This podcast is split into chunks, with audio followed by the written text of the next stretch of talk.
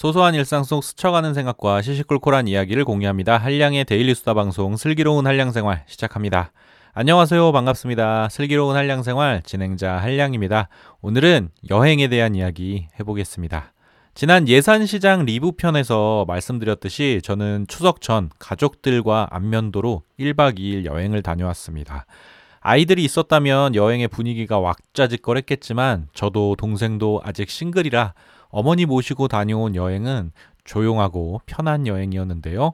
오늘은 그 안면도 가족 여행에서 기억에 남는 세 가지를 꼽아서 이야기해 보도록 하겠습니다.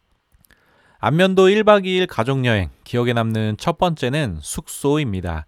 저희 숙소는 안면도에 위치한 아일랜드 리솜이라는 리조트였습니다. 주변에 펜션이나 숙박시설들이 많이 있었지만 어르신과 함께하는 가족 여행은 리조트나 콘도가 딱 좋은 것 같습니다. 숙소 가격은 일 박에 이십만 원 후반대였고 객실은 방 두 개와 거실, 부엌, 그리고 화장실 하나로 구성되어 있었는데요. 일반적인 이십 평대 중반 아파트 구조와 어, 비슷하더라고요. 일단 저와 동생은 젊어서 숙소가 어디든 상관이 없지만 어머니가 마음에 들어 하실까 걱정이었는데요. 어머니는 불편해하지 않으시고 꽤 편안해 하시더라고요.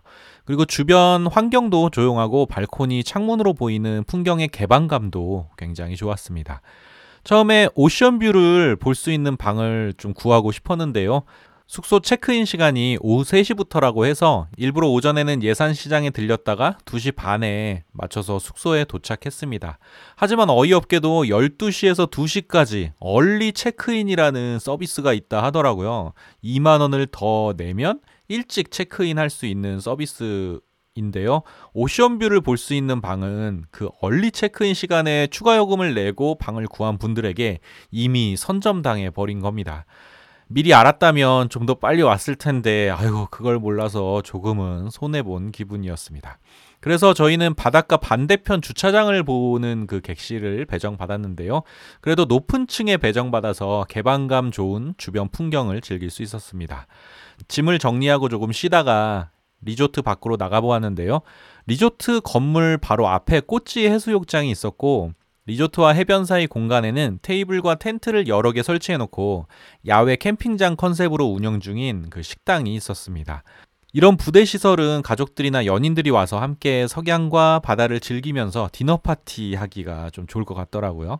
그리고 바로 옆에는 야외 수영장이 맞닿아 있어서 아이들이 안전하게 물놀이를 즐길 수 있는 환경이었는데요. 하지만 저희 가족은 저녁에는 부대 시설과 서비스를 이용하지 않고 그냥 산책을 좀 즐겼습니다. 다음 날은 숙소에서 아침 조식만 좀 이용했는데요. 아침 조식은 일곱 시부터 한 시간 삼십 분씩 세 타임에 걸쳐서 예약을 받더라고요. 저희는 가장 이른 타임에 예약을 했는데 생각해보니까 마지막 타임에 조식을 신청하면 오전 시간에 조금 여유를 부리다가 체크아웃 이후에 조식을 먹는 방법도 좋겠더라고요. 그렇게 하면 점심에 따로 식당을 찾아볼 필요가 없으니까요.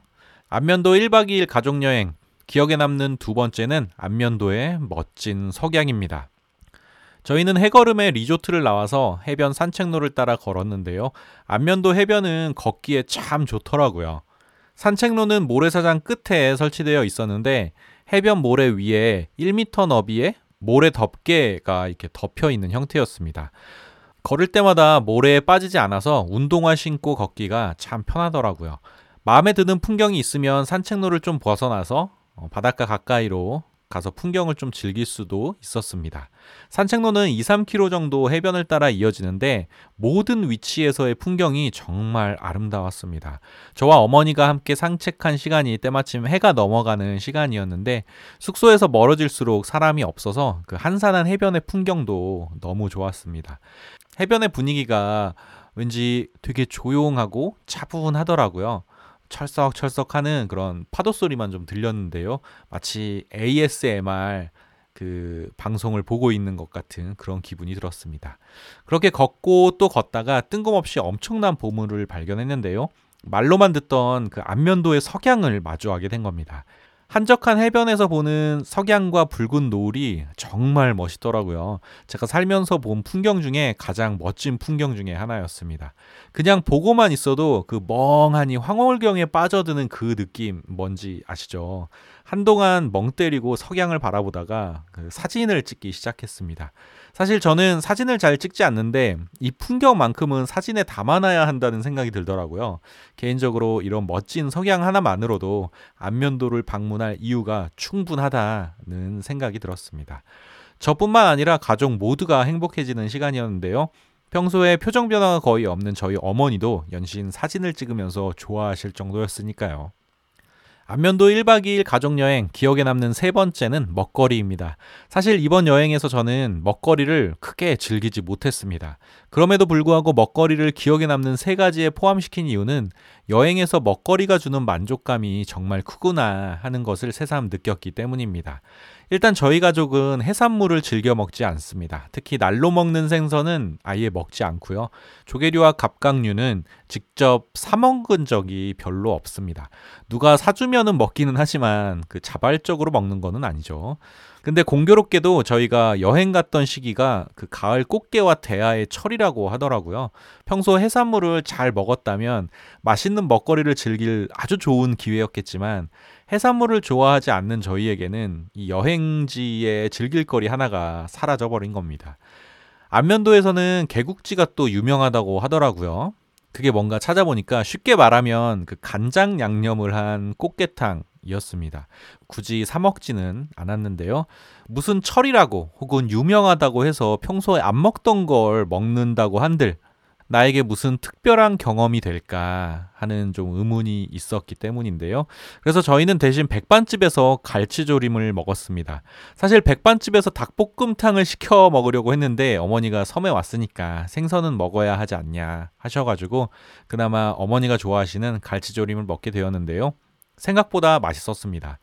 저는 솔직히 갈치조림에 들어있는 그 무를 먹지 않거든요.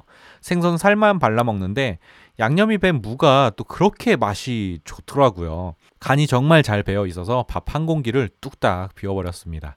그리고 식당의 위치가 휴양지에서 멀리 떨어진 시내 쪽이라서 그런지 저녁 시간에 한산하더라고요. 밥 먹을 때 사람들에게 치이는 그런 경험은 하지 않을 수 있어가지고 정말 좋았습니다. 다음날 아침은 숙소에서 제공한 조식으로 해결했는데요. 나름 푸짐한 뷔페식 조식이었고 메뉴도 다양했습니다. 흠잡을 데 없이 맛도 괜찮아서 아침부터 배불리 가져다 먹었는데요. 근데 지금 생각해보니까 특별히 기억에 남는 음식이 없더라고요. 그냥 무난하게 맛있었던 조식이었습니다. 결과적으로 보면 안면도에서는 먹거리에 대한 인상이 그리 깊 남지는 않았는데요. 여행지를 대표하는 먹거리를 먹지 못하는 것은 여행의 즐거움 하나를 포기할 수밖에 없는 거잖아요. 우리는 하루 세 번이나 먹는데 시간을 할애하는데 여행지를 선정할 때도 이 먹거리에 대한 고민을 좀 충분히 해야 할 것 같습니다. 자, 오늘은 안면도 일 박 이 일 여행에서 기억에 남는 세 가지에 대해 이야기해 보았는데요. 사실 안면도 여행을 평가하자면 만족스러운 부분도 있고 불만족스러운 부분도 있습니다. 하지만 그 모든 것을 상쇄시키고 여행 만족도를 확 끌어올리는 치트키가 있었는데요. 바로 꽃지 해수욕장에서의 석양과 붉게 타는 노을입니다. 이거 하나 제대로 본 것만으로도 저는 이번 여행에 백 점 만점에 삼백 점 점수를 주고 싶은데요. 혹시 꽃게와 대하를 좋아하시는 분들이라면 먹거리 점수도 포함해서 오백 점까지 만족도가 올라가지 않을까 싶네요. 연인들이나 가족끼리 오신다면 리조트 부대시설만 이용하셔도 충분히 좋은 추억이 될 것 같습니다. 이제 추석도 지나고 본격적인 가을 단풍놀이 시즌이라 여행이 많아지는 계절인데요.